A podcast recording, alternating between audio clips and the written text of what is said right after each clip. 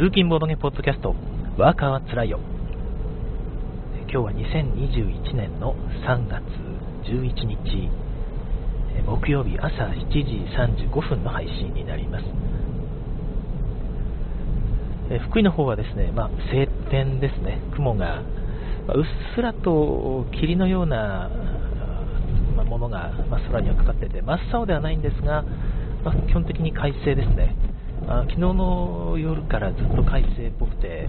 まいわゆる放射冷却というやつですね、えー、雲がないと地面の熱をこう遮ってくれるものがないので夜中に熱が全部、まあ、宇宙の方に逃げてしまうという宇宙まで逃げるかどうかわかんないんですけど、まあなんか、とにかく地面から逃げてしまって、え地面の方が冷え込むという感じの朝でございました。まあ、それもあって、またあのフロントガラスがカッチンコッチンに凍ってまして、ちょっと出るのが遅れてしまったせいで、えいつもより5分遅れての配信となっています。はい、えー、このポッドキャストはですね、えー、私、純一が、チャガチャガゲームズの純一がですね、最近は渦巻きスイッチというブランドも出していて、今度の春コミの方、春コミじゃない春コミは終わりましたね。春ゲームマの方は、渦巻きスイッチという名前で、え出店いたします。えま、この私がですね、通勤時間ですね、車で1時間半から雪の日は2時間かかってしまうという片道35キロぐらいの山道を通って通勤しているんですが、ま、こちら長すぎて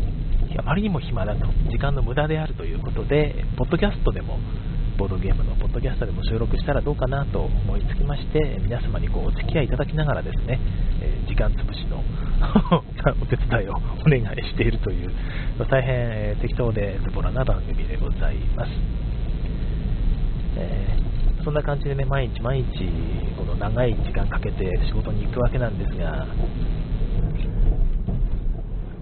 おっと、はい、えー、アルナスさん、あ、お、シュウさんおはようございます。よく聞こえています。えー、明日のボドゲ予定が流れてしまい落ち込んでいます。あら、明日というとね、金曜日の夜ですよね。流れてしまった理由が何かわからないですが、やっぱり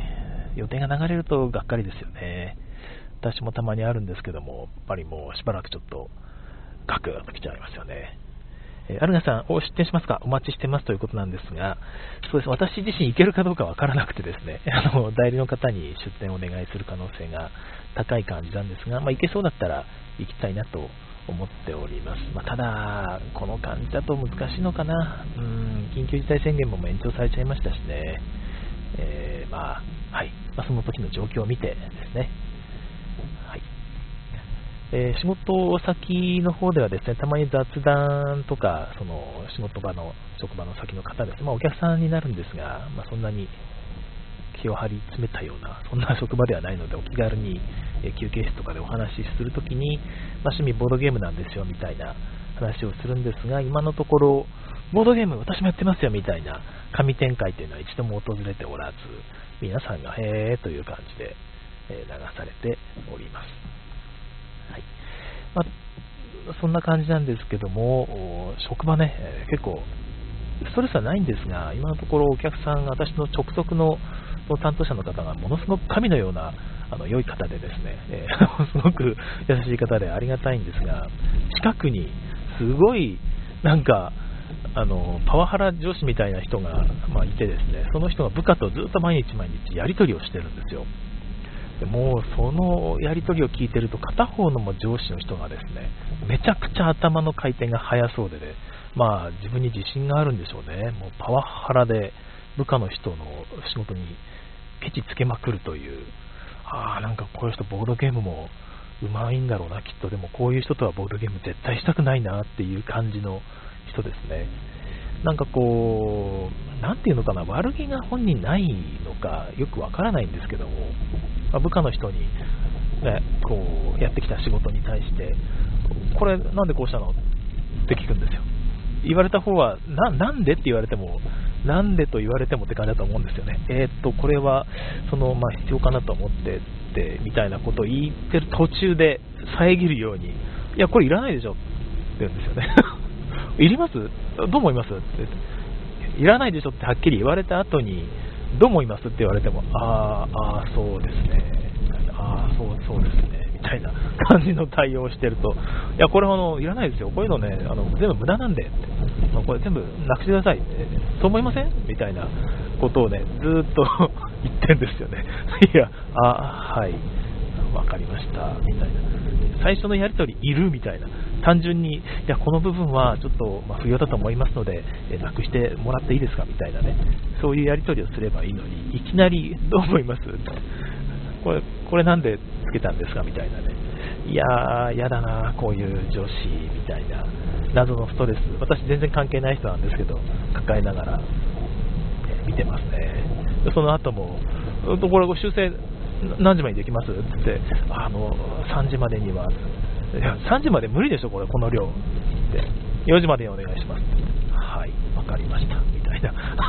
やり取りをずっと聞いてて、だったら最初から4時までって言えよみたいな、えー、まあ、聞いてて思ってたりもするんですけど、まあ、何なんでしょうね、まあ、その言われてる方の部下の人もですね、まあ、正直なことを言うと、なていうか、まあ、その人もへこたれないんですよね、よくわからないんですけど、いいことだと思うんですが、その人もこう、はあはあみたいな感じなんですけど、その答え方が割と強気で、はあ、ああ、そうですね。ああ、はいはい。はいはいはいはい。みたいな 感じの受け答えするんで、これは 言ってる方もちょっとイラッとくるのはなんとなくわかるんだけど、みたいな、はい、やり取りを聞いて、勝手に心を痛めております。はい。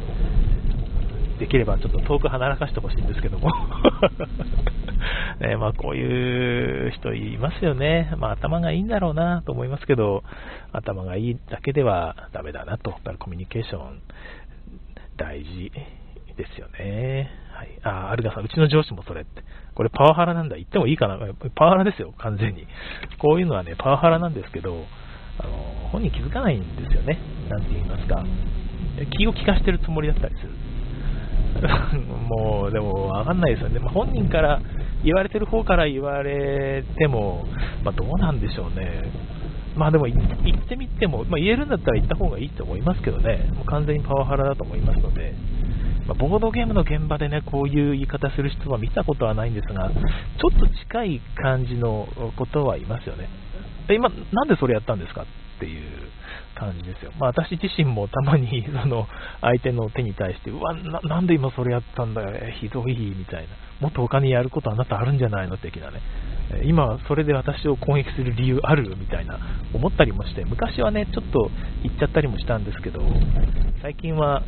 やめました、そういうのはね、言っても何の得にもならない。本当にそれこそパワハラですよね。ボドゲパワハラですよね。ボドゲパワハラっていいな。なんかそういうテーマで考えてるとなんか面白いことあるかもしれないですね。はい。えー、さん、意図せずでも一挙手一投足でパワハラ言動という人は、という、取る、パワハラ言動を取る人はいますよね。あはいはいはいはい、えー、自分は明らかに悪意あるものだったので制度で戦いました。いや、素晴らしい。いやちゃんとね、制度があるんであれば行った方がいいし、なんか部署にパワハラの報告場所みたいなのがあったりするんで、ま使ってもいいんですけど、信用がね、どこまでできるかなんですよね、そういうところって。だから、ちょっと報告して終わりとかじゃなくて、ちょっと相談があるんですと、をちゃんと深刻にこれってどういうふうに伝わるんですかとか、私は被害を受けないんですか、結果的にみたいなことは、ちゃんと確認した方がいいですよね。あのその人の、お客さんも私もね、担当者の方がいつ変わるかわかんないので、その人になったらどうしようとか思いながらね、まあ、なったらなったで淡々とやるしかないんだろうなと思いますけど、心を痛めないようにしたいですね。そういう人に引っ張られて、今度これ言われたら嫌だなとかね、言われないようにしなきゃなってなると、もうその人の操り人形になってしまうので、えー、考えない。本当に。その人、ぶっちゃけその、今言ってるその2人ね、その上司の人も結構正しいこと言ってることも多いんですけど、突然思いつきで言うことも多いんですよね。なんかパッと。なんか、あ、ところで、あの件ってどうなってます？って、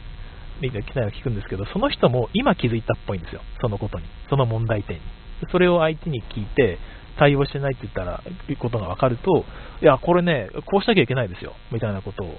わかります？みたいな感じで言うんですけど、いや、あなたそれ最初に言っとかなきゃいけないよねみたいな ことを私も聞きながら 思ってるんですけど、いやー、もう頭の回転が速いだけだけの人かなっていうふうに、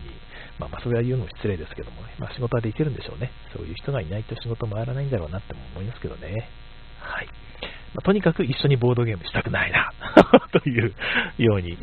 思った感じでございます。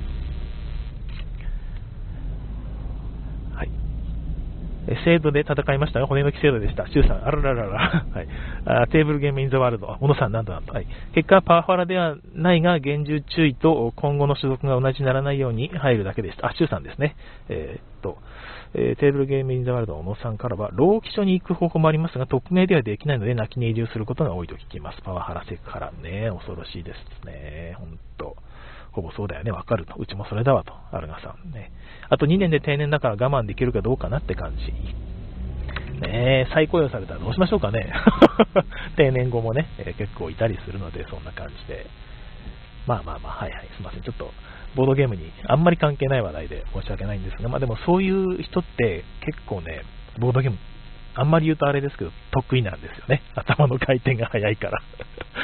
で、まあ、ただ、ね、やっぱり余計なことを相手に対してもこう要求してくるので、本当に一緒にやっててつまらないですよね、ボードゲーム。ちょっと、ちょっとね、知り合いに、知り合いの知り合いぐらいの人ですけど、何個とかそんなことがある人にそういう人がいらっしゃってですね、えー、いちいち、いちいち突っかかってくるんですよね。なんでそれすんの？って。いや、これこっちの方がいいでしょみたいな。どんどん言ってきて、いや、もうやめて思いながら、一緒にやりたくない、この人とは。ずっと避けてます。はい。えー、まあ、それは置いといてですね、えー、今日のテーマは もともとちょっとだいぶ余計な話に時間を取りすぎてしまったんですが、えー、今日のテーマは、ボードゲームの方で検索してるんですけど、いつもツイッターの方を。はい。えー、こちらの方で、ベオさんがですね、ツイートされたんですよね。ボードゲームの消費期限の短さについてという、えー、また短い単発ツイートで、えー、したけども、そこで、えー、小野さんが、そこでもないのかな、え返信されていて、ま映画的なものになっているのかなと思っていますということですね。本当にボードゲームっていうのは、最近すぐに、ま旬が過ぎると言いますかね、そういう感じの感覚を私も持っているわけなんですが、ま映画的なものになっているんじゃないかと。映画って、えー映画のね、こう公開日があって、みんなが話題にすると。2週間、1ヶ月ぐらい経つと、あ、あの映画まだやってたんだってみたいな感じになるわけですよね。だからあれと同じで、ボードゲームも、まあ、発売日からしばらくは、お、新作じゃんって、お、気になってた気になってたってこうやってるんだけど、1ヶ月も経つと本当に誰も話題にしなくなるんですよね。はい。えー、小野さんのツイートの方では、その後こう DVD を買って何回も見たい映画っていうのはごくわずかであると。うん、1回見れば十分ってことですよね。これはつまりボードゲームで言うと、リプレイアビリティの話をしているんですよね。2回目、3回目のプレイがしたいと思えるボードゲームというのが少ないんではないかということですね。えーまあ後で話題になっているから見てみたけど、1回で満足みたいな、まあ、それだと2回も遊べれば大したものだということで、確かに新作買いました、2回目遊びましたかと言われると、まあ、2回目がね、なかなか遊べないんですよね。まあ、私は実は2回目よく遊ぶ方なんですけども、っていうのは、ボードゲームの新作のルールを読んで1回遊ぶとですね、覚えてるうちに ルールを覚えてるうちに、もう一回別のメンツとなるべくやるようにしてるんですよ、持ち歩いて。だからそれを、その持ち歩いて2回目をやるという機会をなかなか持てないでいると、本当にそのままルールを忘れてお蔵入りということになりがちですね。私の場合はこれはね、あのガンジスの反応がそれに相当したかな。いや、あれはでも、2回3回遊んだような気がするけど、本当はね、もっと遊びたかったんですよね。キーフローがそうだ。キーフローだ。キーフローもね、あれ面白かったんですけど、一回出して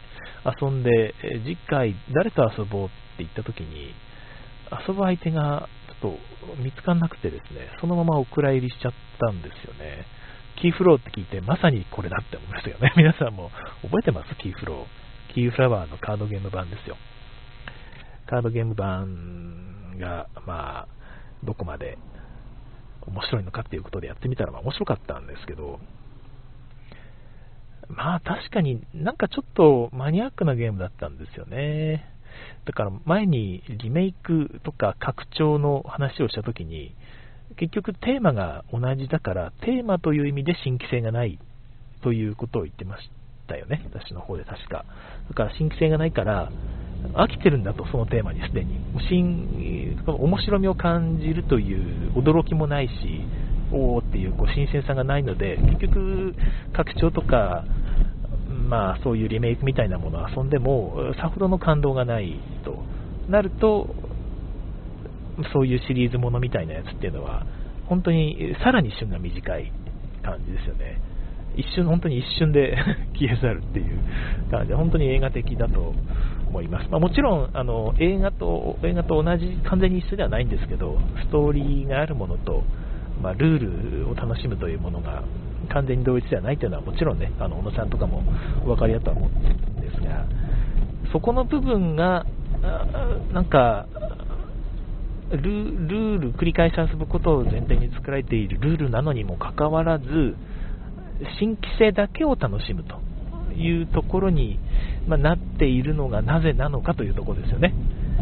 それがいい悪いっていうのは全然私はないと思っているんですが、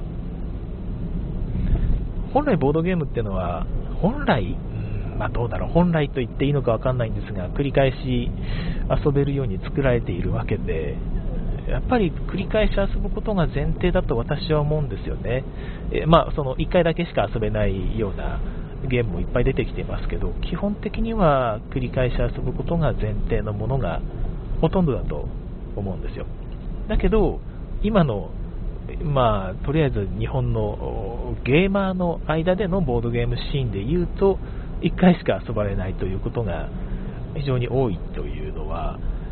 おそらく異常だと言っていいんじゃないですかね。いや、その悪いとは私は全然思ってないんですけど、なんか、正常な状態ではない気がしますね。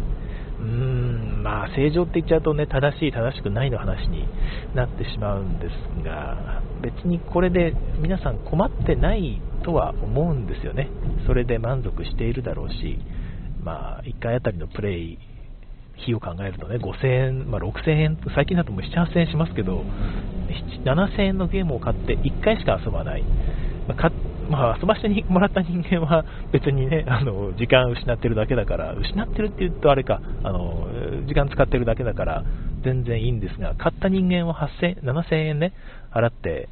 1回だけですよね。だからその2、3時間のために、まあ、ルール込みで、ルール読むのも楽しいと思っているんであればですけど、えー、4時間ぐらいですか、込みで。その時間に7000円払っているという、いや、高い趣味じゃないですか。これがね、あんまり惜しくないのであれば、全然いいんですけども、まあ、高いですよね。もったいないとは思いますね。2回目遊びたくないと思ってるわけじゃないとは思うんですが、まあ、新作が多すぎて追いつかないというのが、まあ、一つあるかなと、まあ、まあ思っていますね。えー、っと、アルナさんは、まあ、基本的には昔のゲームもやるから、まあ、あんまりその辺は感覚わかんないなということで、えー、ですね。はい。あとは、シュウさん、リプレイ派としては残念です。複数回遊ばないと作者の意図は見えないと思っています。はい。えー、すごく新作が多くて、その流れに身を任せると、すごい勢いなのかなと。本当にそこなんですよね。いや、出過ぎていて、まあ、追いつかないですよね。買って1回遊んで次やらないと、その遊ぶ時間が無限にあるんなら全然いいとは思うんですが、まあ、なかなかないと。だから若い学生さんですとか、そのまあ、時間が無限に無限にということじゃないんですけど、いっぱい余暇が多い若い方だと友達同士で集まってね、えー、だいぶリプレイされてるっぽいんですよね。この間、えー、レスアルから遊ばした時遊ばしてもらった時も、その方、若い方なんですけど、その方はものすごくたくさん遊んでると。えー、金沢の方ですね。え、の方でいっぱい遊んでいるらしくて、えー、まあ、羨ましいなって思ったんですよね。で、その人は、だから、レスあるかな、私がやりたいって言った時に、え基本、その持ち主の方が基本出していた時に、え、基本でやんの？って一瞬言ったんですよね。基本もう飽きちゃったんですよね、やりすぎて。で基本、やっぱもうもう戦略固定じゃんみたいな、これとこれやるしかないみたいな感じになってんじゃんみたいなことを言ったんですけど、まあ、その持ち主の方は、まあでも一応最初なんでって、これでやりましょうってことで、まあ、その方もね、ちょっと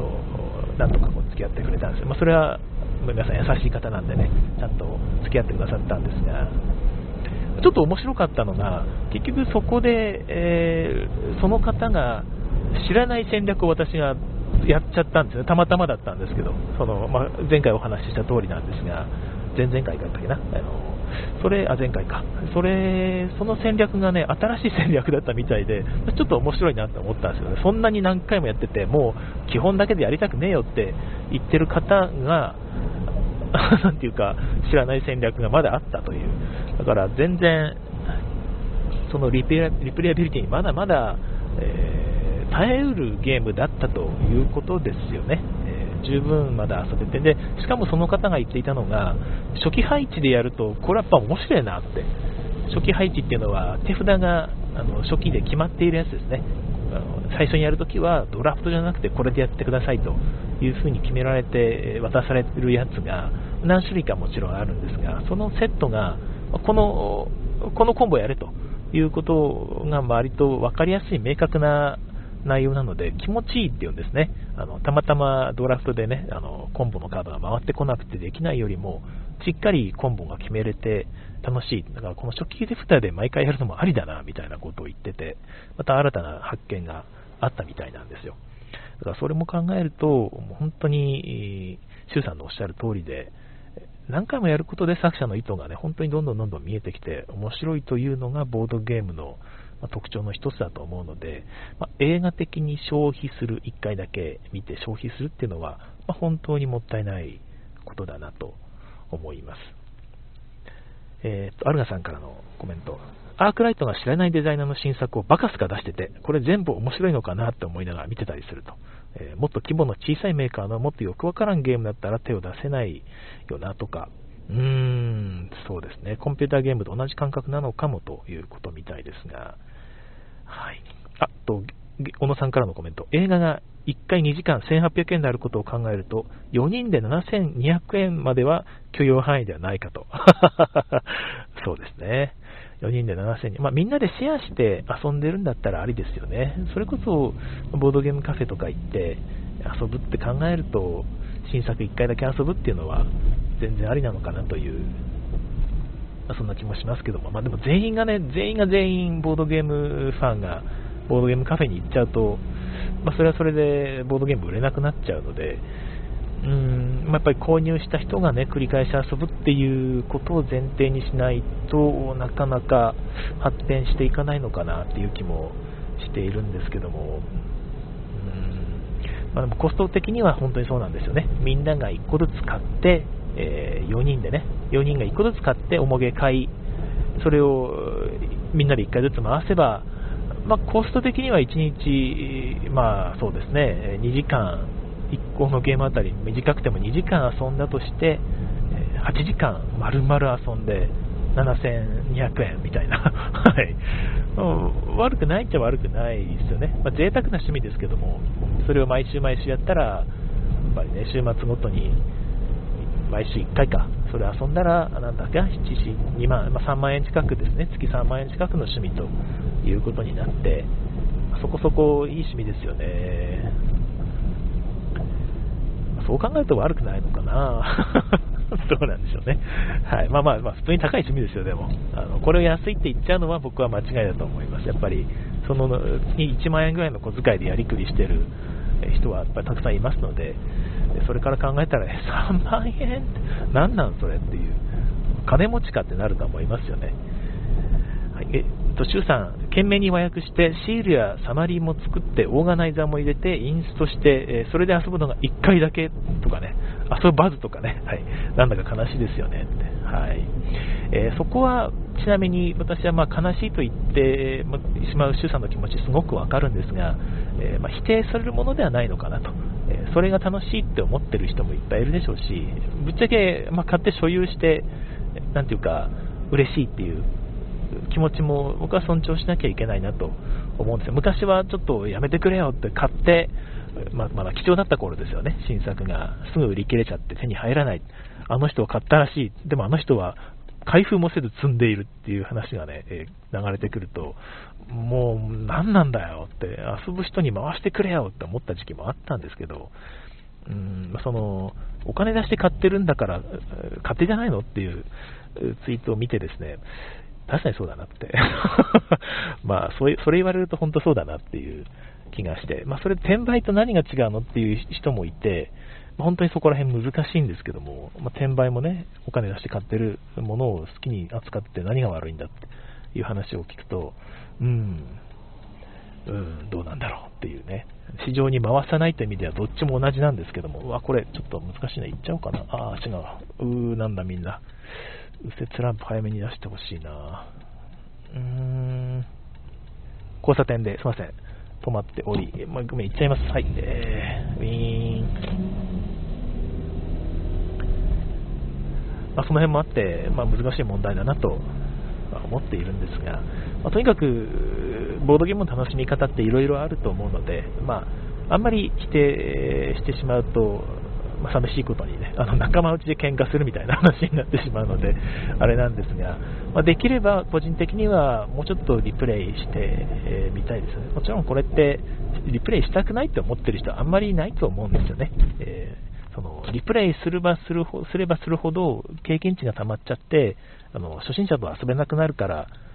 自分はなるべくリプレイしないようにしているっていう意見もね以前吉成さんがおっしゃっていてそれが冗談だったのか半分本気だったのかはちょっとわからないんですがある種一理あるなっていう気もねしたんですよね。だからあんまりそのゲームばっかりガーってこうやり込んでしまうともうその人たちとしか遊べなくなっちゃうっていう話は一つあってえまあ、わかる、わかるな、なるほどなっていう感じですよね。この間のレッスンアルカナの件もそうですよね。いっぱい遊びすぎて、基本だけで遊ぼうとした時に、え、基本で遊ぶのってね、ちょっと思わず出ちゃうっていうその気持ちが、結局付き合ってくれてるんで、全然ありがたいと思うんですが、そういう状態になるのっていうのは、まあ、効果不効果っていうところだとは一つ思いますよね。はい、えー、哲郎さんからおはようございますということで、おはようございます。途中からですが、本日はリプレイに関する話題ですね、ということで、はい、えー、賞味期限、消費期限の話ですね。リプレイ動向と消費期限って、まあ、ちょっと違うかなとは思っているんですが、うん、まあ、リプレイの話ですよね、結局ね。リプレイしすぎて消費されるのではなくて、どうもね、現状のボードゲームシーン見てると、リプレイされすぎて飽きてってわけではなくて、単純に話題にされなくなったから、なんか古くなるという、昔のゲーム、この間話題になってたやつみたいな感じになると、本当に小野さんのおっしゃる通り、映画と同じような状況になっているっていうわけですよ。これなんでかなというところですよね。ここら辺の話はね、もうちょっと深掘りしたい気がしますので、え次回以降またお話ししたいなという気がいたしますが、アルガさんからリプレイするゲームだからオーガナイザーを買うのではと。うん。もちろんそうですよね。オーガナイザー買う人っていうのは僕はリプレイする人だと思っているんですが、そうじゃない人いるのかしら？どうなんだろう？オーガナイザーのコレクターっているのかな？いそうですね。遊ば、いや、俺遊んだことないんだけど、オーガナイザーも買うんだよねっていう人は、果たして、はい、いそうな気がします。えー、アルガさんはね、同じメンツとやり続けると戦略が固定化されそうがちだから、確かにゲームの授業は縮めそうだと。うん。そうなんですよ。だから、本当にあの、レッサーアルカナの話がまさにそれでしたよね。同じメンツ遊んでるから、その別の戦略が見えなくなってたんじゃないかなという気がしますけども、その方もそのドラゴンって弱いんだよっていうことをおっしゃってて、まあ、その前回、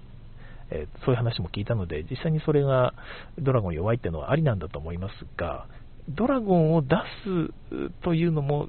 多分メンツによってはありなんですよね。みんな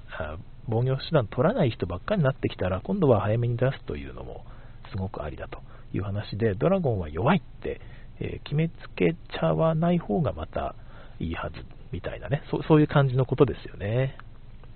えー、哲郎さんの話があって言いたいんですが、ごめんなさい、ちょっと時間が終わってしまいました。次回またあの残りのコメントもご紹介したいと思います。えー、ということで、え次回配信をお楽しみに今日はありがとうございました。いっぱいね、え次回更新をお楽しみに。さようなら。